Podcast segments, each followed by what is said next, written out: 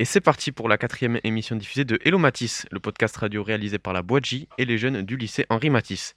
On se retrouve pour la quatrième émission du Blog Sport avec euh, Romain et Elliot de l'équipe Sport. Comment ça va? Ben, ça va très bien. Ouais, ça va très bien et toi? Ça va très très bien. Adam est excusé pour euh, cette quatrième émission, mais on a trouvé son remplaçant avec euh, Camille qui sera à la technique et qui va nous aider à animer cette émission. Comment ça va? Salut à tous, ça va Ça va très très bien. Au programme de cette quatrième émission, euh, on va parler de F1 avec le fameux top des écuries romain que tu nous avais promis depuis deux semaines. Eh oui, bien Oh. attendu. On, a- on attend que ça. hein. Grave. On enchaînera après avec le cyclisme avec toi, Elliot. Tu vas nous faire un bilan de la pré-saison et tu vas nous même, euh, même nous parler un peu de cyclo, c'est ça? Exactement. On enchaînera après avec toi encore, euh, Romain. Tu nous feras une actu rugby sur la Champions Cup. Ouais, c'est ça, avec les qualifiés. Et on terminera avec euh, l'actu de l'Open d'Australie et les performances des Français qui sont pour une fois bonnes. C'est assez surprenant quand même de voir les, les Français qui marchent. On verra ça en fin d'émission. N'oubliez pas que vous pouvez nous suivre sur notre Instagram Radio Elomatis et sur notre Spotify Elomatis pour écouter toutes nos anciennes émissions. Est-ce que vous êtes prêts? Chaud bouillant. Toujours prêt. Alors c'est parti, on attaque avec la F1. Il se met à l'intérieur, il fait de la récupération d'énergie pour essayer de sortir de la parabolique. Elle est presque là, elle est presque là, cette victoire. Accélère, accélère. Oui, il va aller la chercher. Ne lâche pas la victoire de Pierre Gasly. Romain, c'est parti. Fais-nous ton top F1 de cette saison. Ouais, alors mon plus grand top, bon, ça sera, vous y attendez un peu, c'est Max Verstappen, qui a fait une saison, euh, une, immense saison, avec euh, aucune, euh, aucune ombre sur son tableau de chasse, on va dire. Il était irréprochable. Bon, malgré ça, il manque un peu de chance à Bakou, Budapest et Silverstone, où il se fait sortir à Silverstone. À Budapest, il se fait aussi sortir et, par Bottas et euh, euh, non, il se fait sa, voiture est très endommagée et à Bakou, bah, il y a une crevaison. Donc euh, malgré ça, il n'a pas pu être champion du monde parce qu'il aurait pu être champion du monde bien avant Abu Dhabi. Il avait quand même bien battu euh, Hamilton. Il mérite euh, amplement son titre. Il a montré de grandes choses. Euh, il bat quand même un monstre, une légende du sport et en tout sa saison était une masterclass. Bon, il y a, y a rien à redire dessus. C'est surtout que c'est une, c'est surtout que c'est une consécration pour lui. euh, C'est son premier titre mondial, c'est Ouais, ça. Là, c'est son premier titre mondial et premier titre euh, pour euh, un pilote euh, néerlandais.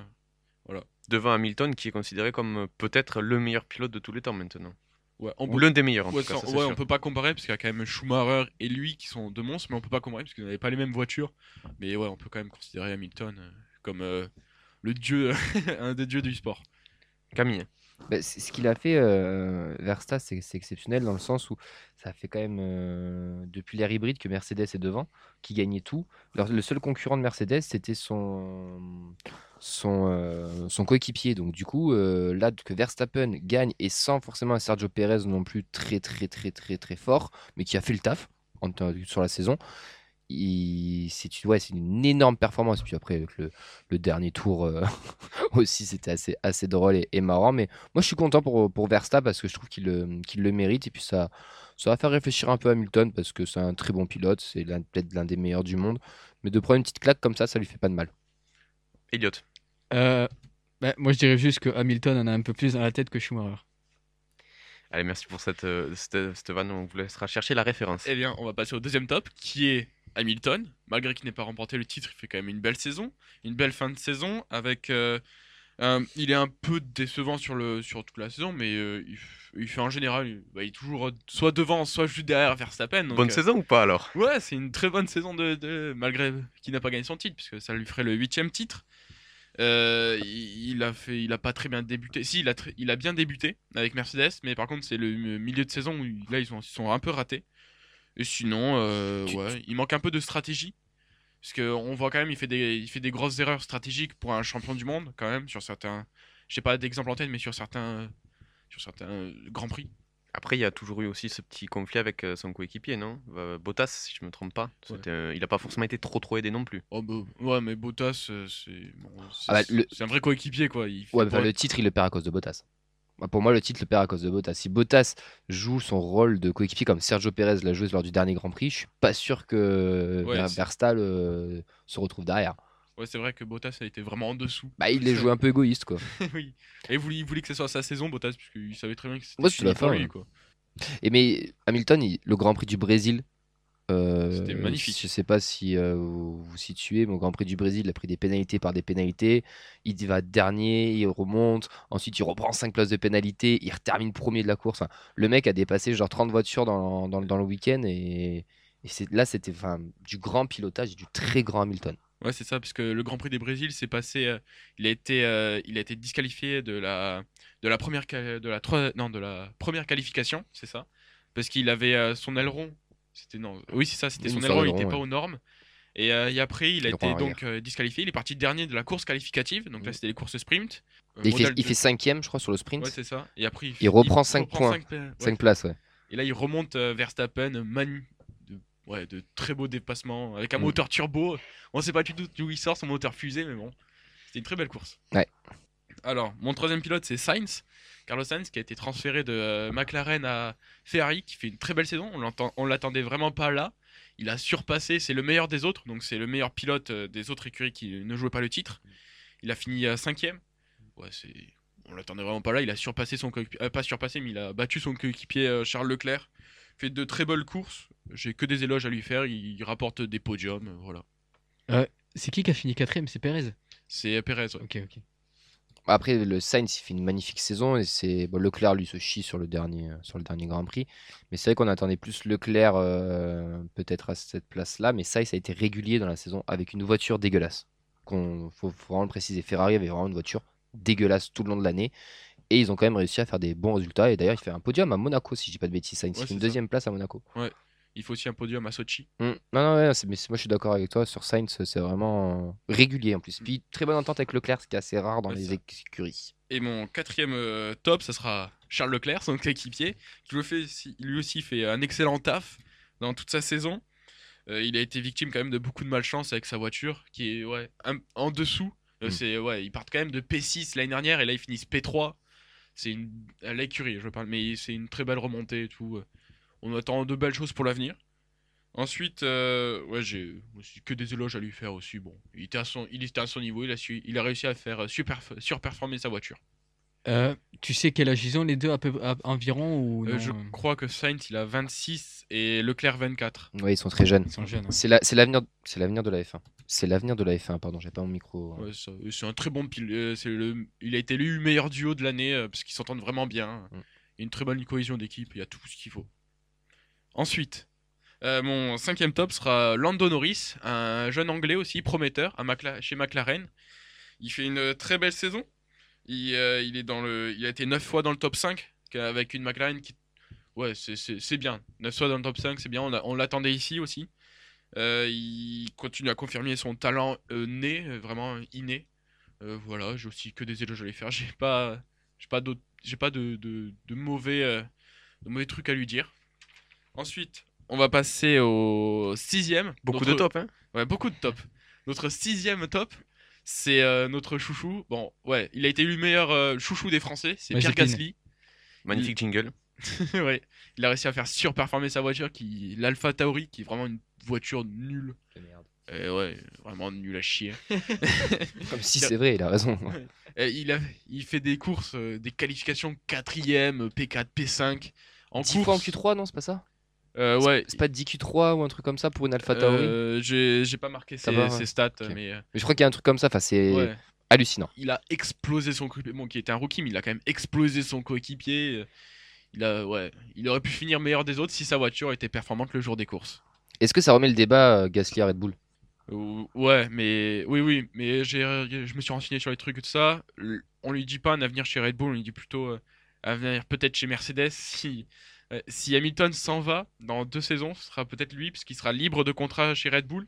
C'est un super pilote. Ouais. Il y a, peut-être un avenir chez Mercedes. Chez Ferrari, non. Chez Red Bull, il y a des, di- il y a des dissensions avec, euh, avec les, les dirigeants. Donc, euh, que chez Mercedes, sinon, bah, une voiture de midfield. Justement, est-ce que Pierre Gasly euh, peut surperformer à l'avenir s'il va dans des plus grosses écuries? Ouais, je, bah, il, a la, il, il nous a montré cette année, même l'année dernière, même depuis qu'il est chez AlphaTauri, depuis le 2019, il nous a montré qu'il avait euh, la carrière d'un champion du monde. Oui, ouais, moi je suis totalement d'accord. En, en gros, pour comparer au football, c'est un peu comme si tu mettais. euh, Léo Messi à Aston Villa. Moi, même pas, ou que Brest, Brest terminait tout, sur le podium chaque saison. Tu vois? Genre des, des- des moyens euh, ridicules, mais qui, qui, qui performent tout le temps. Il a fait quand même 100 points lui tout seul, et je crois AlphaTauri, il en fait 127 ou un truc comme ça. Enfin, il a le record de, de points. Enfin, L'écurie a été euh, surnommée euh, à le Gasly Tauri. ah ouais, non, mais Tellement qu'il a rapporté de points, il a. il, il a été ex- exceptionnel. Il a, il a le talent pour devenir champion du monde si on lui donne la voiture.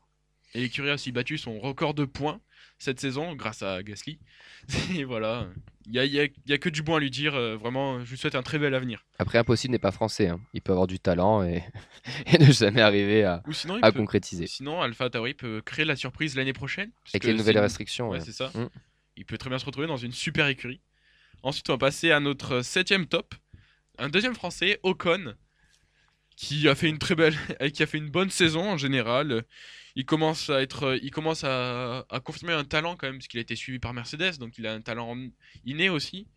Bon, il, il confirme avec euh, sa, avec sa, son Alpine, qui était un, qui- ouais, qui- avec sa, après la restructuration. Qui était pourri. C'est Non, c'était une voiture de merde. oui, voilà. Il a quand même gagné un Grand Prix. Ouais. Et surtout, Ocon à l'époque battait Verstappen. Chez les jeunes, Ocon était toujours devant Verstappen, sauf que bah, y, a- y en a un qui a plus d'argent que l'autre. En tout cas, les Français ont un bel avenir, c'est ça. Et ça fait plaisir. Ouais, c'est ça. On a... La France a un bel avenir dans les fins, c'est bien. Mm. Après, ensuite, il y a Alonso, le GOAT, le- l'espagnol de 40, euh, 42 ans. Bon, il a une magnifique saison, vraiment. On l'attendait pas du tout à ce niveau-là. Il a... nous a remontré que c'était un vrai champion du monde, euh, une bête dans ce sport. Il y a... il a rien à redire. Avec le fameux L-Plan, qui est maintenant derrière sa voiture, qui euh, c'est le plan pour l'avenir. Donc, euh, on pense qu'il va pouvoir euh, l'année prochaine ou dans deux ans, ouais, mais jouer le, jouer peut-être un- des podiums, plein de trucs. Voilà. C'est une carrière qui est, qui est déjà faite, confirmation tout simple. Ouais, Alonso. S'il y a autant de top, je pense, parce que la saison était magnifique aussi. Ouais, aussi. C'est Bah pour après, il y avait beaucoup aussi de de- flops. J'avais mis euh, Oui, pas mal de flops aussi. 4 ou 5, je crois. hein. Ouais. Voilà, je suis quand même. euh, je vais être à 9, un truc comme ça. Ouais. Après, il y a, j'ai mis Russell, qui est dans sa, qui est dans une Williams. Il a, il va quand même être promu chez Mercedes, qui lui, qui lui ouvre quand même sur un bel avenir, euh, peut-être champion du monde, un autre anglais encore. Et euh, voilà, il était chez Gasly, il a réussi à marquer pas mal de points. Il fait, de, il fait un beau podium à Spa, bon malgré une course, euh, une course euh, truquée. Non, je- Bah, qui n'a pas eu lieu. ouais c'est ça. Il a fait des bonnes qualifs, Oui, et puis après, il a il, fait pluie. quand même, il a fait quand même P2 en qualif, Ouais. Sous la pluie avec une Williams, c'est vraiment pas mal. Ensuite, j'ai passé à trois écuries. La première, c'est Red Bull. On, euh, elle a réussi à, à jouer euh, avec Mercedes qui, qui, est- bon, qui est, ouais, depuis le, début de l'ère hybride, euh, domine la compétition. Après, j'ai mis. bon, je ne vais pas m'attarder sur les détails. Mercedes, j'ai mis Mercedes en deuxième. Ils ont quand même gagné leur huitième titre de championnat du monde des, des, des écuries qui rapportent de l'argent, mais pas, pas la, renommée, mais beaucoup d'argent. Donc c'est vraiment pas mal. Il, clôt l'ère hybride en remportant un huitième titre. Magnifique. Ensuite, j'ai mis Ferrari, qui a fait une remontada de P6, comme euh, j'ai dit l'année dernière, puisqu'ils avaient une, euh, une euh, hybridation de leur moteur, je crois, c'est comme ça le terme. Euh, maintenant, ils ont réussi à développer une, bonne voiture, qui ont réussi à quand même attraper le, le top 3. Bon, euh, belle saison entre eux, des erreurs stratégiques, et euh, voilà. En global, c'était plutôt bon. Et c'est terminé pour mes tops. Merci beaucoup Romain, ouais, effectivement une très belle saison de F1 euh, conclue par un feu d'artifice, on en espère autant pour la saison prochaine. On enchaîne avec la deuxième chronique et on va parler cyclisme avec toi Elliot. C'est un seigneur, c'est un garçon qui s'amuse, qui nous fait plaisir sur le vélo, qui se fait plaisir lui aussi, et qui court comme il l'entend. À l'instinct, Julien Lafilippe, entre ici Julien C'est grandiose C'est génial au panthéon des plus grands coureurs de l'histoire Elliot, fais-nous un bilan de ta pré-saison. Bon, bah, du coup, pour cette chronique, on va parler euh, info dans le monde du cyclisme. Donc, que ce soit pour le cyclocross, euh, pour les nouvelles équipes ou, ou pour euh, les news, entre guillemets. En général, c'est ça. Voilà, en général. Euh, donc ça y est, la saison 2002 a enfin commencé. Et donc euh, pour euh, débuter cette saison, euh, le peloton cycliste se retrouve sur les routes ensoleillées espagnoles au Challenge Mallorca 2022. Donc c'est une course qui regroupe plusieurs étapes. Lors de la première manche, nommée Trofeo Calvia, si je dis pas de bêtises, c'est le jeune et prometteur Brandon McNulty qui s'est imposé. Il est parti à 60 km de l'arrivée en solitaire. Il a rejoint un groupe et les a déposés pour finir en solitaire à Palmanova. Résultat, il devance ses adversaires de 1 minute 17. Donc on a Joel Suter de la UAE Team Emirates. Donc on peut voir qu'ils ont fait 1 et 2 la UAE. Euh, et euh, deuxième, Vincenzo Alab, Alab, Alabanese. Alabanese, je sais pas comment on dit pour les Italiens, désolé, qui a la Eolo Cometa. Et euh, on, peut noter aussi la très bonne prestation d'Alejandro Valverde, qui a 42, 42 ans et qui a la Movistar, et donc qui finira cette saison et qui a fini à la sixième place. Ouais, un avis pour euh, cette première course ou euh, Brandon McNulty qui, qui confirme euh, son potentiel. On peut dire que Valverde est aussi le GOAT de cette discipline. voilà. Les Espagnols, on, on l'a dans du rein. Euh, maintenant, on va passer au, au cyclocross. Donc, euh, ce dimanche a lieu les championnats du monde à Fay- Fayetteville, aux États-Unis. Donc, quand on pense au cyclocross, on pense tout de suite aux, deux monstres qui sont euh, Wout van Aert et Mathieu Van Der Poel. Donc, euh, Mathieu Van Der Poel, il, il a été blessé en début d'année. Il s'est remis petit à petit de sa blessure au dos.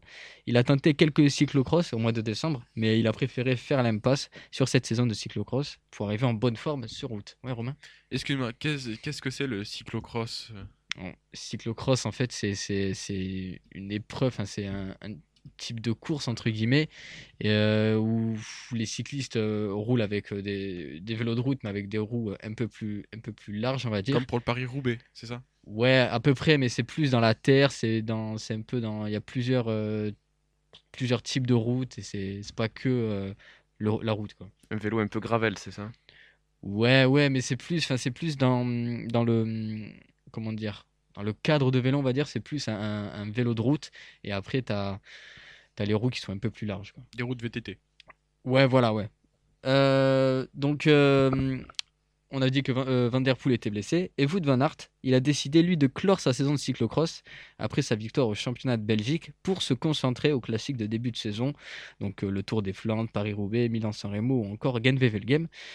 Mais euh, entre nous, on va pas se mentir, euh, Wout van Aert a probablement déclaré forfait car son redoutable adversaire, qui est euh, Mathieu Van Der Poel, avait lui aussi décidé de ne pas participer à ces championnats du monde. Donc, à cause, on va dire, ou, en l'absence de ces deux extraterrestres du cyclocross, la liste des potentiels vainqueurs est beaucoup plus ouverte.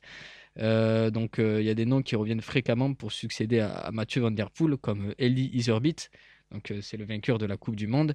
Euh, Tom Pitcock, il est champion olympique de VTT, Lars van der Arm, Toon Aert ou encore Mikkel van Tarenhout. Pour ceux qui suivent un peu le, le cyclocross, je sais pas s'il y en a qui suivent, vous avez un favori ou? Là, c'est clairement l'occasion pour euh, Pitcock. hein. Clairement. C'est ton favori, je présume aussi. Ben, en vrai, vu les, vu les performances, vraiment, je dirais euh, soit, soit Pitcock, soit Iserbyt. Mais si je, devrais, si, je de- si je dois plutôt me lancer, ça serait Iserbyt. Euh, la petite info du jour, c'est euh, concernant le Tour de France 2023. Donc, euh, le départ aura lieu au Pays Basque. Donc, c'est Bilbao qui accueillera donc pour le départ de cette grande boucle. Vois Maxence qui est Belle content. ville française, Bilbao. Et ça, ça sera un débat pour une prochaine émission, justement. Euh, pour rappel, euh, le Tour de France 2022 part de Copenhague, qui est euh, au Très belle ville française du Nord aussi. Très charmant. Est-ce que vous avez un avis par rapport à ça ou le fait que le Tour de France, comme on, l'appelle, parte pas de France et d'un autre pays?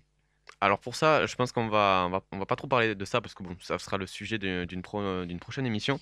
Mais d'un côté purement sportif, euh, un premier week-end très actif avec euh, de grosses chances pour les punchers d'entrée. Il y aura peut-être déjà les premiers écarts pour le classement général, donc euh, un début de tour en fanfare. Et une question, ça part de Bilbao, c'est ça? Ça part de Bilbao. Et donc euh, on commence de suite par les Pyrénées, après on enchaîne. Ouais, ce sera une, une ça sera Ouais, un Tour ou de France de c'est- montagne. C'est pas Ouais. impossible, ouais. c'est ça. Donc ça, ça commencera euh, par des étapes, comme l'a dit Oxens, vallonnées, et puis après il y aura des étapes de plat, et puis peut-être qu'on finira par les Alpes. On Ouais. s- On ne sait pas, après le Tour de France 2023, il n'y a que ces trois étapes qui ont été révélées. Après, on ne connaît pas le, le tracé définitif, mais on verra bien. Depuis tout à l'heure, on parle de, de bonnes nouvelles, et euh, bon, j'ai quand même parlé de, mauvaises nouvelles. Euh, donc euh, c'est concernant euh, Egan Bernal et Amy Peters, si je dis pas de bêtises sur, ouais, sur le Mm, prénom. C'est ça. Donc, la cycliste néerlandaise a été victime d'un grave accident lors d'un entraînement dans la région de Calpe, au sud, au sud de l'Espagne. Donc, Peters a, a perdu connaissance et a dû être évacuée par hélicoptère à l'hôpital, où elle a subi une intervention chirurgicale à la tête et être plongée dans un coma artificiel. Euh, concernant le coureur colombien, il a été victime d'une violente chute lundi à l'entraînement en percutant un autobus à l'arrêt. Il a été opéré d'une fracture du fémur et de la rotule. Il souffre également d'une pneumothorax, donc euh, c'est la présence anormale d'air dans la cavité pleurale. Pour ceux qui ne savent pas, Merci, prof d'anatomie. Ouais, pas de problème. Si vous voulez un cours, euh, vous me dites et puis on fait une émission sur ça. Et euh, il a aussi été touché à la colonne vertébrale. Donc on leur souhaite évidemment beaucoup de courage et un bon rétablissement. Exactement, merci Elliot pour euh, ta chronique Pas cyclisme. de problème. On fera sûrement un débrief sur le Tour de France euh, à venir. Romain, je te laisse la parole. On va enchaîner avec la troisième chronique sur la Champions Cup. Très bonne séquence de jeu avec Altama Fantastique de Roman Thomas Deuxième essai accordé par Wilbur Le drop de Jonathan Sexton Alors, je vais vous parler des qualifiés pour la Champions Cup je vais faire un focus sur les clubs français, puisqu'il y en a beaucoup. On, euh, la, la Champions Cup se, se joue en deux poules, donc la poule A et la poule B, avec euh, euh, 14 équipes. Euh, je, je sais plus les chiffres exacts, mais euh, en tout cas, c'est le 8, c'est jusqu'à la 8 équipe qui est qualifiée. Donc, pour la poule B, où nous avons Bordeaux, Bellec, Toulouse et Stade français, chacun est qualifié, mais en finissant 6, 7 et 8 respectivement. Ensuite, nous avons euh, pour la poule A le Racing 92 qui a quand même fini premier, La Rochelle qui finit troisième, et ensuite Montpellier et Clermont qui finissent 7 et 8. Et donc, pour les, euh, les, quarts de finale, nous avons donc en match le Racing contre le Stade français, donc un derby de Paris pour un quart de finale, c'est plutôt beau. Ensuite, nous avons Harlequin, Harlequins contre Montpellier, en aussi quart de finale. Et ensuite, un autre derby euh, français, La Rochelle-Bordeaux-Bègle.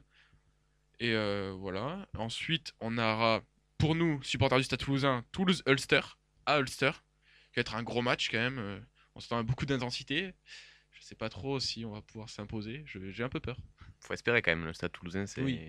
Ouais, mais on a, on a fait quand même une mauvaise, un- une mauvaise qualification en poule, quoi. Donc, euh, Allez, Ulster. Ouais, d'accord. ouais, Mais- Tu veux que je regarde où est Toulon? Non, pas la peine, t'inquiète. Est-ce qu'on pourra jouer le match?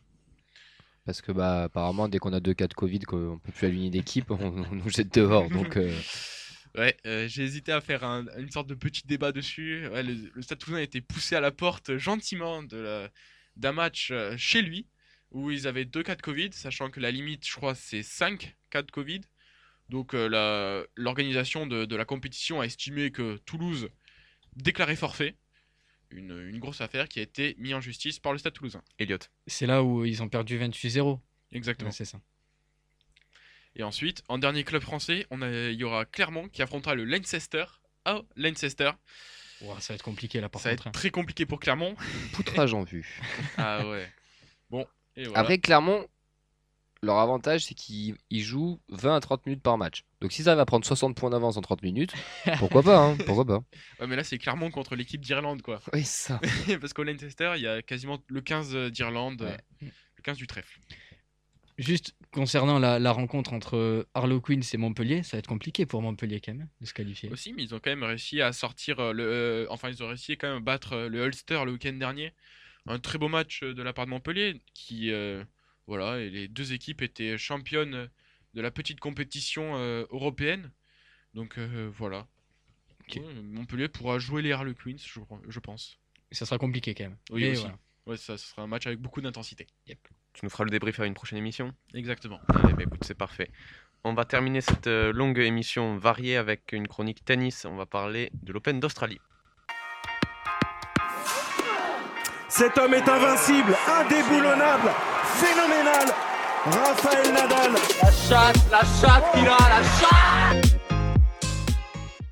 Et on va terminer cette émission en parlant de l'Open d'Australie. On avait déjà longuement évoqué le cas de Djokovic. Bon, on va pas faire un épisode 3, c'est terminé maintenant. Mais l'Open d'Australie, eh bien, il a démarré sans lui. Et les Français étaient engagés. Euh, et on va voir qu'il y a eu de très très bons résultats. L'Open d'Australie a donc démarré depuis le 9 janvier à Melbourne et il s'apprête à rendre son verdict final puisque la finale va avoir lieu le 30 janvier.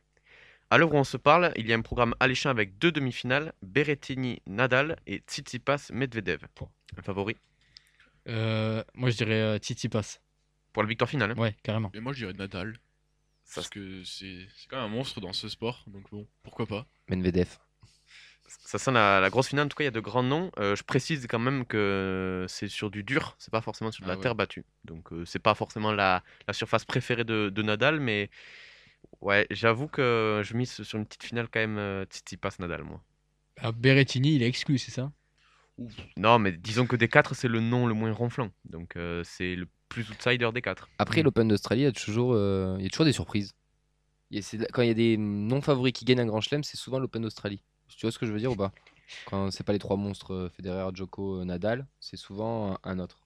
Le problème, c'est que Berrettini, euh, on va en parler juste après, il ressort d'un gros match contre Gaël Monfils. Euh, tu enchaînes euh, 5 euh, 5-7 suivi de Raphaël Nadal euh, si tu as intérêt à voir les cannes parce que sinon tu, tu, tu craques en deux heures. Quoi. Mais après, honnêtement, j'ai vu un peu le match entre Nadal et, et Shapovalov. Et euh, Nadal a, a quand même eu un peu de mal sur la fin. Il était un peu, un peu fatigué. Bon, après, je sais pas mieux que lui, hein, mais d'un point de vue extérieur, je trouve qu'il lui manque un peu de, un peu de, un peu d'endurance, on va dire, un peu de, de, de réactivité en fin de match. Romain Après, sans être méchant contre Nadal, mais il, il commence un peu à vieillir quand même. Ouais. Donc, euh, 35 c'est ans. normal qu'il perd, euh, c'est normal qu'il perd un peu en, en endurance, Oui, euh, normal. en vivacité et tout. Mais ça reste déjà un monstre Ah oui. absolu de- du tennis. Et du côté des Français, eh bien, on a enfin de bonnes performances. On a l'habitude de casser le, le tennis français. Et La pour une la fois, chatte. Exactement, le jingle. Et pour une fois, on dirait que le tennis français a pris ses bonnes résolutions pour 2022. Je vais commencer avec notre jingle Benoît Paire, qui qui est arrivé jusqu'au troisième tour après avoir sorti euh, Grégor Dimitrov. Il a été victime par contre de Tsitsipas. Bon là, difficile de faire quelque chose, mais troisième tour pour Benoît Paire, pas trop mal. Quand City passe, passe, Benoît Père trépasse. C'est très beau. Elle est belle, elle est magnifique. Ça sera un sujet de philo, ça. Vous avez deux heures. On enchaîne avec euh, Adrian Manarino au quatrième tour après avoir sorti Karatsev, le russe. Et lui, ben, cette fois, il a été victime par Nadal. De... Il a été victime de Nadal, pardon, c'est plus français. Vous la sentez ou pas la petite finale déjà là qui se, qui se profile Tsitsipas Nadal? Ça, c'est un signe quand même. hein. En vrai, il y a moyen. hein. C'est possible, c'est possible. Mais la meilleure performance, ça reste Gaël Monfils qui s'est hissé en quart de finale. Après un match mémorable contre euh, Berrettini, mené 2-7 à 0, il est remonté à 2-2 avant de finalement craquer dans le cinquième set pour un score de 4-6, 4-6, 6-3, 6-3, 2-6. Ça, Ah fait- ouais. ça faisait un moment qu'on n'avait pas vu Gaël Monfils aussi euh, haut. Une petite réaction. Bon, on va plus le voir jusqu'au Roland Garros. Voilà, c'est au moins c'est cash. Et à Roland Garros, il va faire un quart ou une demi. Comme mon, c'est les- mon, enfin, j'ai l'impression que mon fils, c'est ça. C'est tu le vois une fois, puis tu le vois plus, puis après, hop, il réapparaît. Donc euh, bon, on verra. hein. Mais je un trouve ça un, Pokémon. je trouve ça un gros- j'allais la faire. j'allais Non, la mais faire. c'est un, c'est un gros gâchis, mon fils. Je trouve que c'est. euh, Tu vois, tout à l'heure, on parlait de Pierre Gasly qui avait le talent pour gagner un championnat du monde de F1. Mon fils avait le talent pour gagner un grand chelem. Et je pense qu'il l'a encore, mais il y a, je sais pas, quelque chose de mental ou quoi. Mais c'est pour moi, c'est un grand gâchis. Ce mec aurait dû avoir une autre carrière. Après, lui aussi, il commence à vieillir. Je sais pas quel âge il a. 32, 31, je crois. Il a 31. 53. Ouais, 53, exactement, il joue en béquille. Mais euh, c'est la fin d'une euh, d'une génération qui approche quand même. Avec Hugo Gaston qui arrive. Exactement, et un Toulousain, justement. ouais. Je vais, et je vais terminer avec euh, les féminines, puisque les, les tenniswomen françaises ont aussi brillé, avec Alizé Cornet. Après avoir sorti Simona Alep au quatrième tour, elle s'est finalement inclinée en quart contre l'américaine Collins 7-5, 6-1. Donc euh, voilà. Ça a été expéditif, mais bonne performance. Il n'y a pas de victoire au bout, mais ça fait du bien de, de voir des victoires, tout simplement. Tu dis qu'elle s'appelle comment la- l'américaine? Collins. Colin. Ok. Je voulais faire une vanne, mais non, ça. Non, non, mais il n'y a, y a pas à faire de vanne sur ça. Réaction sur Alizé Cornet. Bon, c'est bien pour une fois qu'il y a des Français, euh, The. des Françaises, oui. euh, Mais en général, euh, j'ai- en général, euh, c'est bien qu'il y, ait... qu'il y ait un peu notre pays représenté dans ce sport, quoi. Surtout que le tennis, c'est c'est compliqué en ce moment, donc euh, je vais pas dire que c'est une rédemption, mais ça fait, ça fait du bien, quoi. Déjà, très belle performance parce qu'elle a réussi à sortir euh, Simona Alep, qui est quand même une grande euh, tenniswoman. Et, euh, Qui a bah, été numéro 1 mondial, je crois. à un Ouais, un moment. ouais. Et euh, non, c'est même pour le moral, ça doit faire plaisir. euh, gagner contre une ancienne euh, numéro 1 mondiale, euh, numéro 1, numéro 1, ouais, numéro 1 mondiale, ça fait plaisir. Le, le problème de, de nos Français, c'est qu'il va falloir enchaîner. J'ai un peu vanné mon fils, mais ses résultats, ils sont top. Maintenant, va falloir enchaîner euh, après, quoi. Le problème, c'est que. Pourquoi tu parles de ton fils Excellent. Bien, bien, bien. Euh, les, s'ils n'enchaînent pas, en fait, ça vaut, c'est pas que ça vaudra rien, mais ça sera un éclair, encore une fois. Un d'éclat, euh, ouais. Voilà. Ce qui est beaucoup trop français au tennis en ce moment. On verra bien, on verra bien le, le prochain, le prochain Open qui aura lieu. Mais en tout cas, je pense qu'on est bon pour cette euh, quatrième émission du Blog Sport. Merci à tous d'avoir participé. Merci Romain, merci Elliot, merci Elliot, euh, Camille à la technique, pardon. Je, Et de Elliot. ouais. je- ouais, je m'en mêle un peu. Merci à toi. Ouais, merci. hein, On se retrouve pour euh, la cinquième émission. euh, à la prochaine. Ciao. Bisous.